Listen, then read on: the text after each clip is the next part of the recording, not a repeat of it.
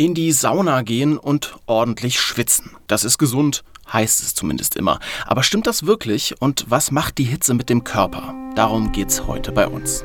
Spektrum der Wissenschaft, der Podcast von Detektor FM.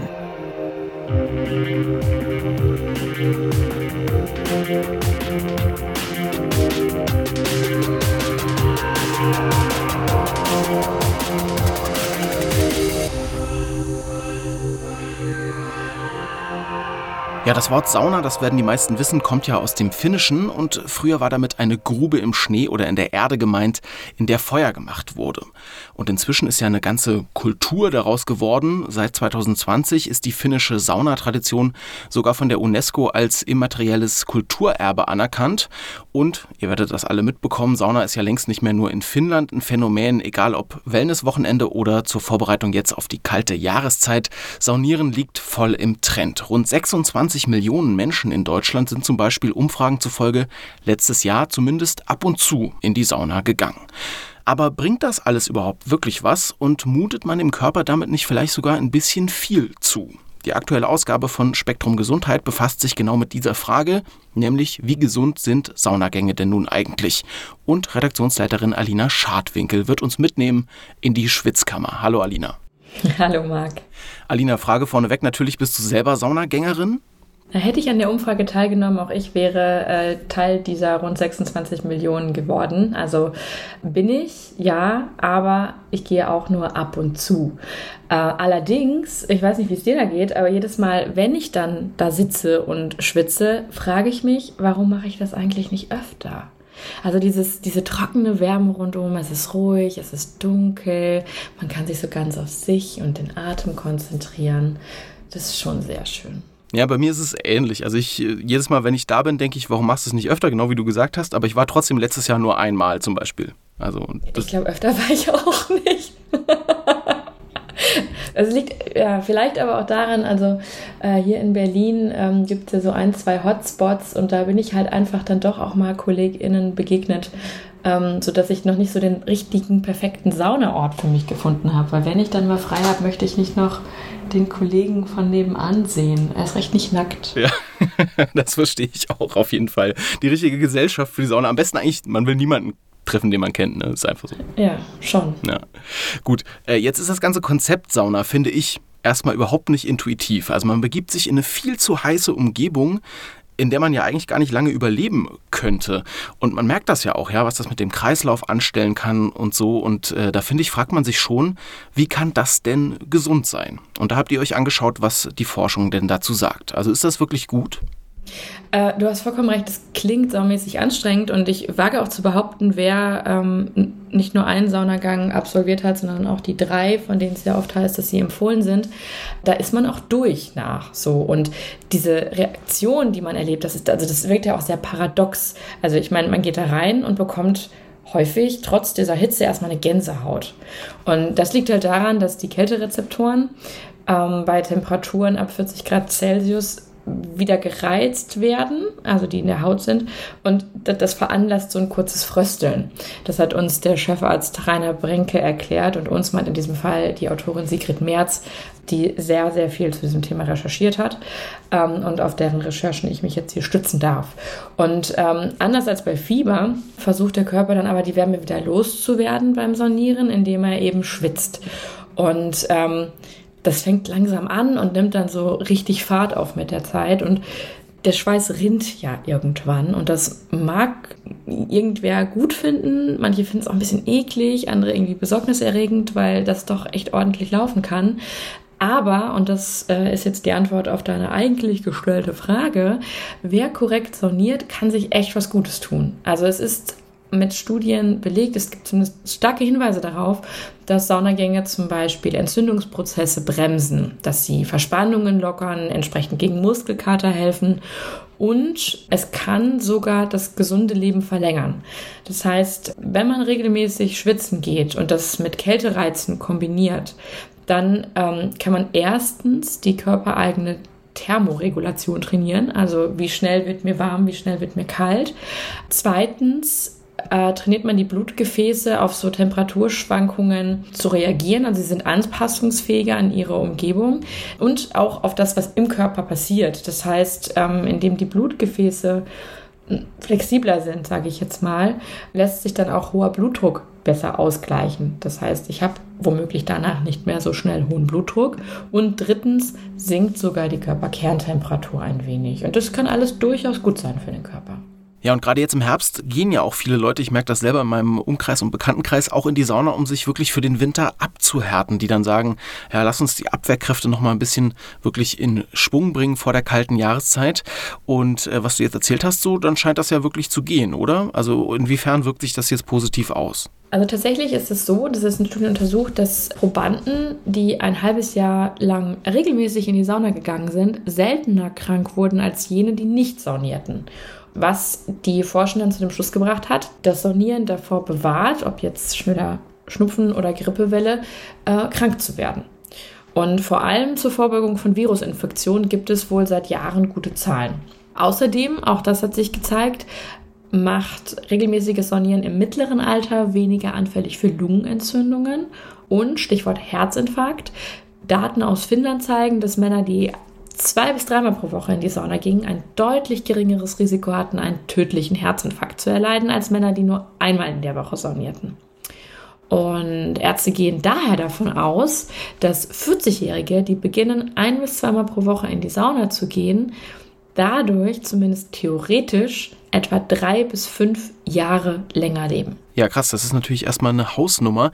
Äh, du hattest gerade Viruserkrankungen angesprochen und da ist natürlich der Schritt zu Corona nicht weit. Auch da stehen uns ja im Winter vermutlich wieder höhere Fallzahlen bevor. Mhm. Kann denn Sauna vor Corona schützen? Gute Frage, wichtige Frage. Manch einer könnte ja auch sagen, Mensch, es ist halt super heiß in der Sauna und Viren können Hitze gar nicht so gut ab. Also ist ja klar, dass die dann absterben. Insofern klasse. Und tatsächlich, es ist schon so, dass zumindest in diesen oberen Etagen von der Sauna, man hat ja häufig so Holzbänke, da sterben Coronaviren ab. Das halten die nicht aus. Da wird es halt auch einfach mal bis zu 100 Grad heiß auf der obersten Saunabank. Aber jetzt ist man ja nicht äh, erst zu Hause und dann direkt auf der obersten Saunabank, sondern wir sind ja auch in der Umkleidekabine. Man duscht sich ab. Ähm, es gibt Ruhezonen, in denen man dann eben mit anderen Menschen zusammen ist, in geschlossenen Räumen. Und das heißt, dass es eben dabei zu beachten, dass es trotzdem eine Gefahr gibt, sich anzustecken, auch in der Sauna. Und ähm, der Deutsche Saunabund mahnt deshalb ganz offiziell, dass, ich zitiere, ein Saunabesuch nicht zur Virusreduzierung geeignet ist. Okay, also Sauna kann einigen Krankheiten vorbeugen. Bei Corona ist eben so ein bisschen die Frage, wie viel, wie viel Kontakte nimmt man durch die Sauna dann auch noch mit, ne? Ja, auf jeden Fall. Stimmt, aber manche haben ja auch das Glück, äh, eine Sauna im eigenen Keller zu haben. Das ist natürlich dann super. Ja. Da triffst du erstens keine Arbeitskollegen und zweitens hast du wenig Kontakte, äh, was Corona-mäßig natürlich super ist. Das ist wohl wahr, aber so jemanden kenne ich noch nicht.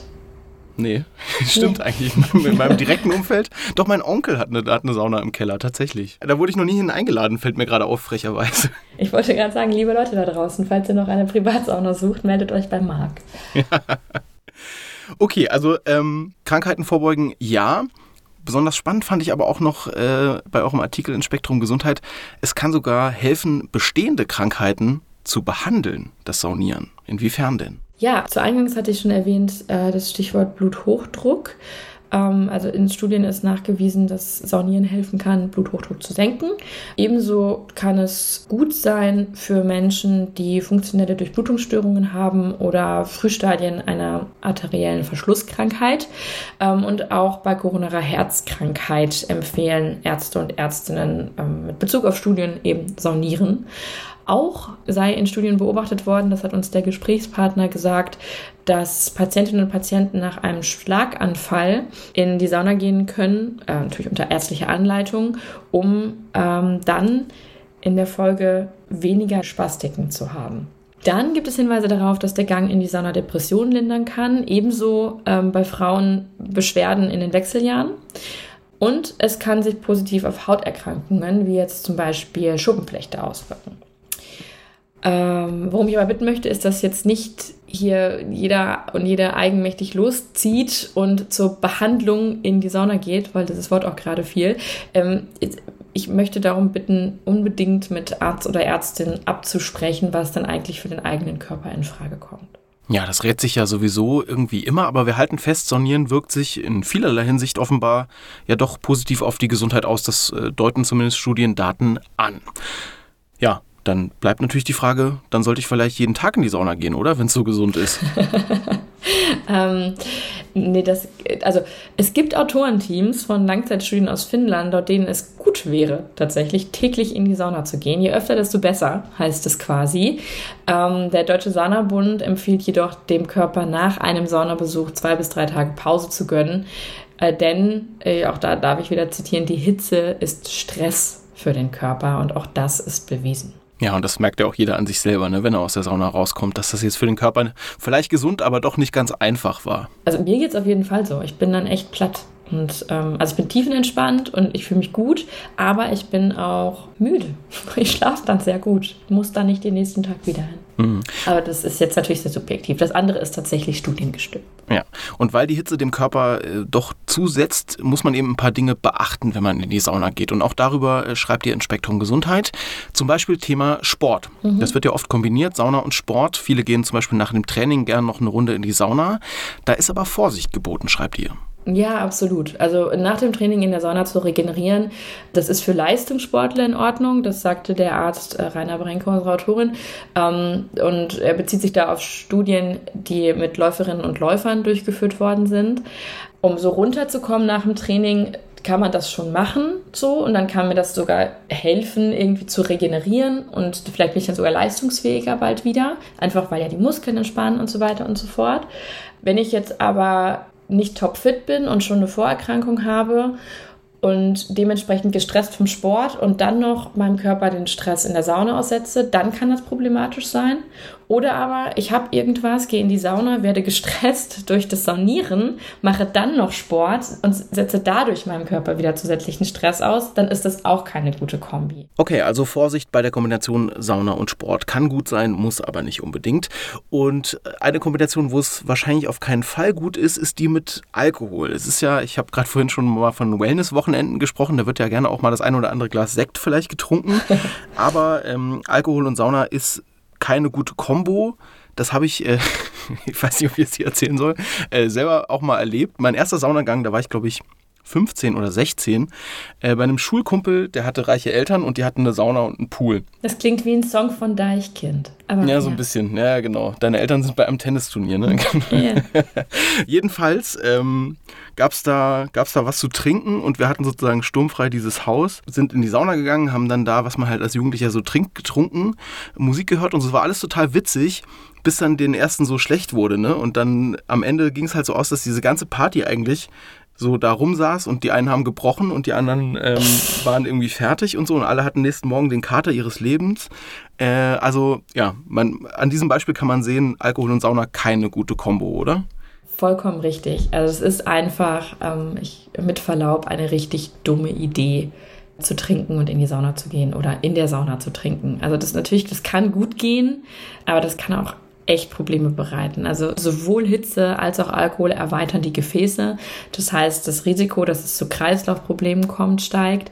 Außerdem, ich meine, du schwitzt eh in der Sauna und wenn ich dann noch Alkohol trinke und die Gefäße geweitet sind, dann ist das ein zusätzlicher Flüssigkeitsverlust und es werden auch noch gewisse, ein gewisses Hormon wird auch noch gehemmt, ähm, was dazu führt, dass man auch noch irgendwie noch mehr pinkeln muss. Und diese ganze Kombination, also kurz gesagt, einfach lassen. Bitte nicht machen. Einfach lassen. Das schaffen vielleicht einige Leute noch, aber was äh, vielen Leuten sicherlich fehlen würde, wäre der Aufguss. Das ist ja für viele so das Highlight des Saunabesuchs. Ja, da riecht es dann toll. Und man hat so auch ich kenne das von mir selber, man hat dann erst dann so richtig das Gefühl, das Sauna richtig durchgespielt zu haben, ja, wenn da noch ein heißer Aufguss gemacht wurde. Aber auch da sollte man aufpassen. Äh, ja, das stimmt. Also ich meine, man kann es jetzt nicht mit dieser Alkohol-Sauna-Kombi vergleichen, selbst nicht, wenn es ein Whisky-Aufguss ist. ähm, aber es ist halt einfach, was man bedenken sollte, ist, dass ja durch diesen Aufguss die Temperatur und die Luftfeuchtigkeit nochmal richtig krass und schnell steigen. Und das ist jetzt für ein, also es hat keinen medizinisch relevanten Effekt, ja, also dass man sagt, wenn ich jetzt dann, ähm, was wir gerade hatten mit dem Bluthochdruck und so weiter und so fort, äh, wenn ich das immer unter Aufgussbedingungen mache, dann geht es mir noch schneller, noch besser. Ähm, das nicht. Aber diese, diese, diese Stresssituation wird halt sehr schnell intensiver und das kann durchaus Leuten zusetzen. Ähm, jetzt bin ich persönlich trotzdem Aufguss-Fan. Ja, ich mag am liebsten Fichtennadel und Lavendel. Ich finde das ganz toll, einfach weil es toll riecht. Und ähm, was ich mir bislang eingebildet habe, tatsächlich, wie ich gelernt habe mit der Lektüre des Artikels, ist, ähm, dass mit dem Aufguss ich mehr schwitze und dass sich das dann so richtig lohnt. Was du gerade, vielleicht meinen wir damit dasselbe, was du gerade mhm. sagtest mit so, dann habe ich den Eindruck, jetzt bin ich in der Sauna. Total. Ähm, erst recht, wenn dann noch so jemand kommt und so mit so Luft mit dem Handtuch zuwedelt, diese, diese Wedelaktion. Aber was ich gelernt habe, ist, dass mindestens die Hälfte des Wassers, was dann da am Körper runterläuft, das Kondenswasser nach dem Aufguss ist. Ach, das kommt sozusagen nicht aus mir raus, sondern es wird einfach aus der Luft, ja. landet auf meinem Körper. Mhm. Ja. Äh, enttäuschend. Ja. Aber ich meine, es riecht trotzdem, es riecht noch super und es macht ja auch was mit der Stimmung und das ist dann ja trotzdem noch so ein Erlebnis. Aber genau, also man schwitzt nicht mehr durch den Aufguss. Ähm, das kann halt ein zusätzlicher Stress sein. Äh, das heißt, wenn ich jetzt eh empfindlich bin und mir leicht schwindlig wird bei so einer Umgebung, dann sollte ich dann doch nicht sagen, es braucht den Aufguss für das richtig krasse Saunaerlebnis. Nee, für mich persönlich braucht es dann nicht. Also man kann da schon sehr auf sich und den Körper hören. Und wenn sich da irgendwas nicht entspannt anfühlt, dann geht man halt raus. Und dann kann man trotzdem was mitgenommen haben. Okay, Alina, jetzt hatten wir den Aufguss, wir hatten Alkohol und wir hatten Sport beim Saunieren. Was ist denn sonst noch zu beachten? Also wer sollte zum Beispiel vorsichtig sein? Was sollte man generell vermeiden? Ja, der eine oder andere hat es vielleicht gehört, ich habe so ein bisschen Schnupfen und ähm, mit so einem Schnupfen oder noch krasseren akuten Infekten in die Sauna zu gehen, das ist halt einfach echt tabu. Also man kann eine Krankheit nicht ausschwitzen. Im Zweifel ist man danach noch kränker. Das würde ich wieder so ernst. Aber es ist einfach, es ist, ich finde, es geistert so rum. Ich weiß nicht, ob du das, das schon mal gehört hast. Ich finde, das ist ein Gerücht, das höre ich immer wieder. Ja, ja. Ähm, und das stimmt halt einfach nicht. Also eine Krankheit lässt sich nicht ausschwitzen. Ihr tut euch damit nichts Gutes. Ebenso, wenn man irgendwie offene Wunden hat oder akute Herz-Kreislauf-Probleme, Herzrhythmusstörungen, äh, tatsächlich auch so eine Krankheit wie Multiple Sklerose oder irgendwas mit der Schilddrüse hat und das ist noch nicht so richtig eingestellt von Arzt oder Ärztin, dann sollte man ebenfalls nicht saunieren. Ein bisschen schwieriger ist der Rat der Ärzte, mit denen wir gesprochen haben, oder auch was dann die Studienlage hergibt, im Fall von Neurodermitis. Da heißt es schon, das muss man einfach ausprobieren. Ja, da gibt es Patienten, die vertragen das Schwitzen gut, bei anderen wird es halt schlimmer dann, also die Symptome werden schlimmer. Und ähm, wer Rosacea hat, das ist so eine chronische entzündliche Hauterkrankung, da hat man so ein bisschen Rötungen, erweiterte Äderchen oder so. Manche haben sogar so kleine Bläschen ähm, meistens im Gesicht, äh, sollte definitiv nicht gehen. Ja, also diese Symptome, die verschlimmern sich ganz sicher mit Hitze. Anders wiederum ist es bei Nierenpatienten. Wir sprachen von Flüssigkeitsverlust und so weiter und so fort. Die dürfen durchaus in die Sauna gehen nach Absprache mit dem Arzt, sofern sie denn genug trinken. Ähm, und wir hatten ja schon Bluthochdruckpatienten, dürfen saunieren. So, denen kann das gut tun. Was man aber lassen sollte, wenn man Bluthochdruck hat, ist äh, ins Tauchbecken zu springen weil der Wasserdruck zusammen mit dem intensiven Kältereiz den Blutdruck steigen lässt. Und das ist dann ja eben genau das, was man nicht noch möchte, wenn der Blutdruck eh schon hoch ist. Okay, also wir hören unter den falschen Voraussetzungen, unter den falschen äh, Vorbedingungen sozusagen, kann Saunieren auch wirklich gefährlich werden. Und es gibt ja sogar immer wieder Stories von Leuten, die in der Sauna sterben, wirklich. Also klingt das so ein bisschen horrormäßig, aber das kommt durchaus vor. Wie groß ist denn diese Gefahr? Also, dass ein gesunder Mensch in der Sauna stirbt, das ist quasi ausgeschlossen. Das hat uns auch der Rechtsmediziner Marcel Verhoff gesagt, beziehungsweise unsere Autorin Sigrid Merz. Und Verhoff beschäftigt sich tatsächlich seit 20 Jahren mit dem Thema Tod in der Sauna. Und seine von Studien gestützte Erkenntnis ist, dass zumeist Menschen sterben, die koronare Herzerkrankungen haben oder Menschen, die zu lange zu viel Alkohol getrunken haben, als dass ihr Körper das noch gut verpacken konnte, also die bereits Vorerkrankungen haben wie Herz- oder Leberschäden. Das gesagt, es heißt jetzt nicht, dass man ohne all das hundertprozentig sicher ist. Ich habe vorhin schon mal gesagt, man sollte darauf achten, ähm, wie der Körper reagiert. Wenn einem flau wird, schwindelig oder sonstiges, dann sind das klare Anzeichen, dass was nicht stimmt und dann sollte man die Sauna auch verlassen. Und Verhoff hat sich dann eben abgeleitet von seiner Arbeit mit den Verstorbenen Notfallregeln für lebende Saunagänger ausgedacht und ähm, sagt eben, dass Schwindel auf eine Pumpschwäche des Herzens hinweisen kann. Und wenn man den verspürt, sich vorsichtig aufrichten sollte. Also wenn man liegt, erstmal vorsichtig hinsetzen, dann langsam aufstehen oder also runterrutschen, sollte man weiter oben in der Sauna sitzen und nicht auf der untersten Bank schon. Und auf gar keinen Fall überstürzt rauslaufen, weil sonst halt der Blutdruck ganz schnell absacken kann und auch man ohnmächtig werden kann. Und wenn es jetzt nicht nur Schwindel ist, sondern man tatsächlich so Schmerzen im Brustkorb bekommen sollte oder Atembeschwerden hat, ähm, dann sollte man ebenfalls die Sonne verlassen, ebenfalls nicht überstürzt.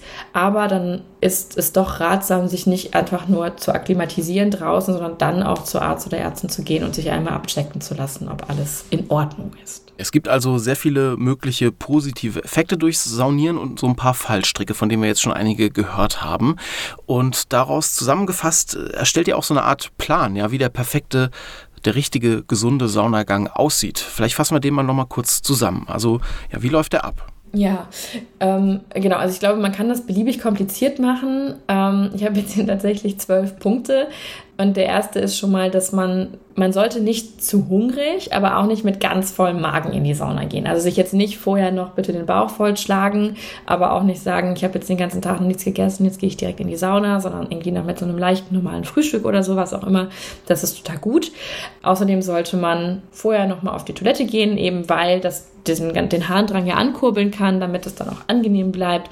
Einfach vorher aufs Klo und dann sollte man sich unbedingt einmal abduschen bevor man in die Sauna geht. Wenn man sich geduscht hat, dann gründlich abtrocknen. Einfach weil trockene Haut schneller schwitzt. Das war der zweite Punkt. Der dritte, wenn man darauf steht, möglichst viel zu schwitzen, dann ist ein warmes Fußbad empfehlenswert. Wenn man dann drin ist, sollte man ungefähr 10 bis 15 Minuten in die Sauna gehen.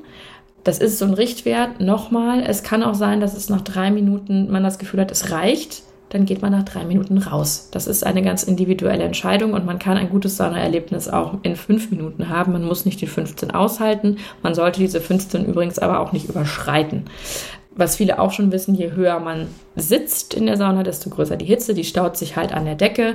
Das heißt, ähm, man sollte sich vielleicht auch langsam dran gewöhnen, entsprechend langsam starten und lieber beim ersten Saunagang unten sitzen. Dann wenn man gerne liegen möchte, das ist so der fünfte Punkt, äh, der für sich stehen kann, dann kann man das machen, sollte aber die letzten zwei Minuten schon mal sich hinsetzen. Einfach, um eben den Kreislauf so langsam in Schwung zu bringen, damit der Blutdruck eben nicht absackt, so als würde man rausrennen. Also liegen, ja, gut, aber dann die letzten zwei Minuten von der geplanten Zeit schon mal aufrecht hinsetzen. Langsam rausgehen, am besten an die frische Luft, weil der Körper dann echt Sauerstoff braucht und dann kommen wir ja schon zu diesem Punkt, äh, wie kühle ich mich jetzt eigentlich wieder ab? Das wäre so der siebte Schritt in unserer Liste hier. Und das ist echt Geschmackssache. Ja, also man kann sich mit dem Kneipschlauch abgießen, zuerst die Beine, dann die Arme, dann den Körper kühlen. Ähm, auch so eine Schwallbrause ist gut. Andere gehen super gerne in dieses Eisbecken, aber das ist, das kann man machen, wie man möchte und wie man das eben auch gut ertragen kann, wenn man denn per se erstmal gesund ist. Und ähm, wenn man abgekühlt ist, dann wiederum äh, ist es empfehlenswert, nochmal ein warmes Fußbad zu machen. Das wäre dann so der achte Schritt. Einfach weil das tatsächlich auch dabei hilft, nicht nochmal krass nachzuschwitzen, was ja dann viele wiederum gar nicht so angenehm finden. Und indem man dann danach so wiederholte Kaltwasseranwendungen macht, dann trainiert man damit auch noch die Blutgefäße und erhöht die Widerstandsfähigkeit des Körpers.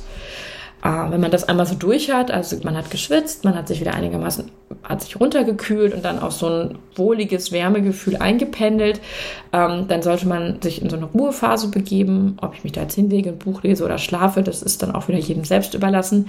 Ähm, die sollte in etwa so lange dauern wie der Saunagang. Auf jeden Fall nicht kürzer sein. Und dann ist man eigentlich auch schon bereit für den nächsten Saunagang. Also man muss jetzt nicht zwei Stunden zwischendurch ruhen, aber davon hält einen jetzt auch niemand. Alles klar, das waren sie also die Schritte für einen guten und gesunden Saunagang. Und nach dem Saunieren, haben wir gehört, sollte man nicht in die Kneipe gehen, ja, Thema Alkohol, aber vielleicht zum Kneipen. Der Karlauer sei mir mal kurz erlaubt. Also durch kaltes Wasser warten, du hast es schon gesagt, äh, ist ja gesund. Auch der Kneipschlauch danach kann helfen. Man kennt diese Becken, also ich zumindest vor allem aus Parks und, und Freibädern, ja, da kann man sozusagen dann die Schuhe kurz mal ausziehen und da, da durchwandern. Und auch da guckt ihr in Spektrum Gesundheit nochmal drauf, ob sich denn wissenschaftlich halten lässt, was das Kneipen verspricht.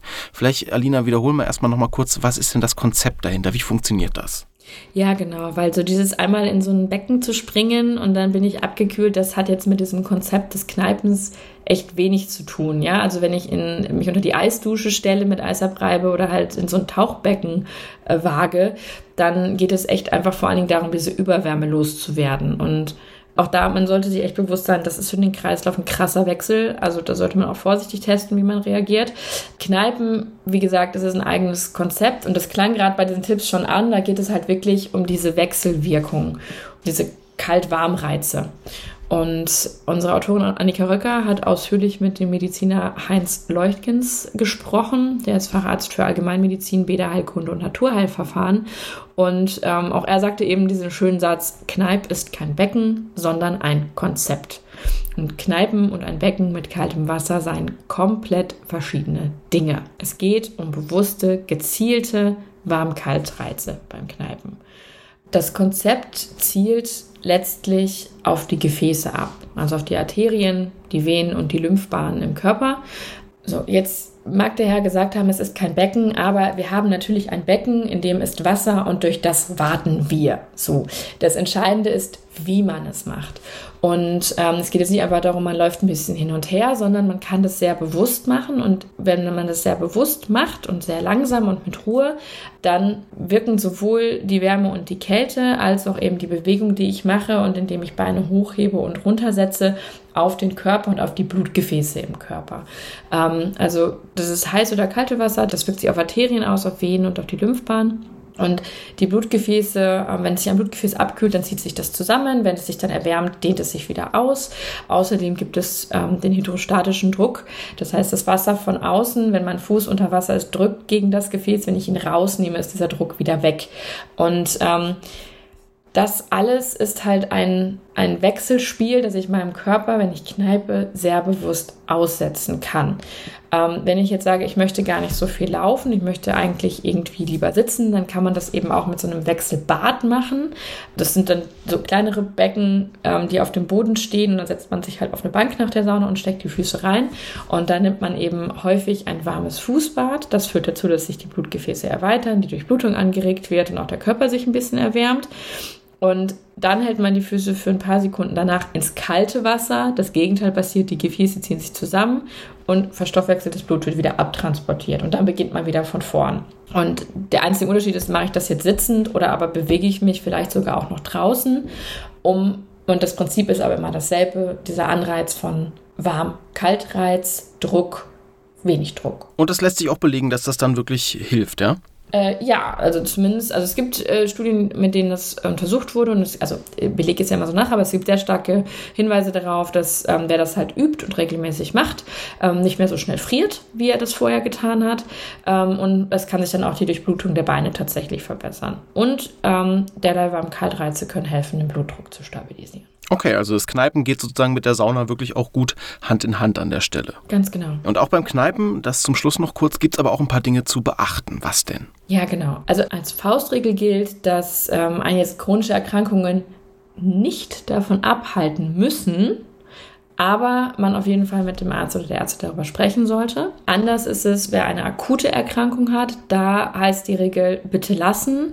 Ähm, aber auch hier einfach mal mit jemandem sprechen, der oder die eure Erkrankung versteht und weiß, wie ihr bisher behandelt worden seid, weil womöglich kann man dann doch trotzdem das Kneippbad nutzen. Eingangs hast du gesagt, Alina, dass du ab und zu in die Sauna gehst. Wie ist es mit dem Kneipen? Bist du schon mal durch so ein, durch so ein Becken in einem Park oder so gewartet? Ich habe das ehrlich gesagt einmal gemacht und kam mir ein bisschen doof dabei vor. Aber wenn ich jetzt höre, wie, wie gesund es sein kann, muss ich das vielleicht doch nochmal machen. Ich muss ehrlich gesagt sagen, ähm, also ich habe das auch gemacht. Ich persönlich bin ein Riesenfan von, äh, von dem Tauchbecken, von dem Eisbecken. Das finde ich richtig toll. Aber wenn, äh, ich mache das nicht so, wie man soll. ich habe das eigentlich sehr häufig viel zu schnell gemacht. Und ähm, ich meine, es gibt diese Regeln mit den Saunaplänen und die erklären einem, wie man das zu machen hat. Und irgendwie habe ich dann so für mich festgestellt, ich freue mich dann, wenn ich auf der warmen Liege liege und möchte dann gar nicht draußen unbedingt noch so lange rumlaufen und fühle mich dann doch irgendwie ein bisschen beobachtet. Kurz gesagt, äh, ich habe das schon gemacht, aber definitiv nicht so, wie man es richtig hätte machen sollen. Und fühle mich jetzt so ein bisschen ertappt und habe den Eindruck, ich sollte das irgendwie noch mal besser machen und noch mal ausprobieren. Dann nächstes Jahr wahrscheinlich, weil dieses Jahr war ich ja schon in der Sauna. Alles klar. Gut, ich habe auf jeden Fall aus diesem Gespräch auch mitgenommen, dass ich jetzt für den Herbst und den Winter mir noch mal ein paar Saunagänge wohl einplane und vielleicht auch Kneipe, denn wir haben es gehört, wenn man es richtig macht, dann ist das beides sehr gut für die Gesundheit und das nicht nur, aber eben gerade auch in dieser Jahreszeit. Die aktuelle Ausgabe von Spektrum Gesundheit mit diesen und vielen weiteren spannenden Themen findet ihr übrigens im Zeitschriftenhandel und auch auf spektrum.de. Und Redaktionsleiterin Alina Schadwinkel sage ich vielen Dank dafür, dass du uns heute hier mitgenommen hast in die Schwitzkammer. Ich habe zu danken, Marc. Und auch euch vielen Dank, dass ihr dabei wart. Wenn ihr mögt, hören wir uns nächste Woche bei einer neuen Ausgabe des Spektrum Podcasts wieder. Mein Name ist Marc Zimmer und ich sage Tschüss und macht's gut. Spektrum der Wissenschaft, der Podcast von Detektor FM.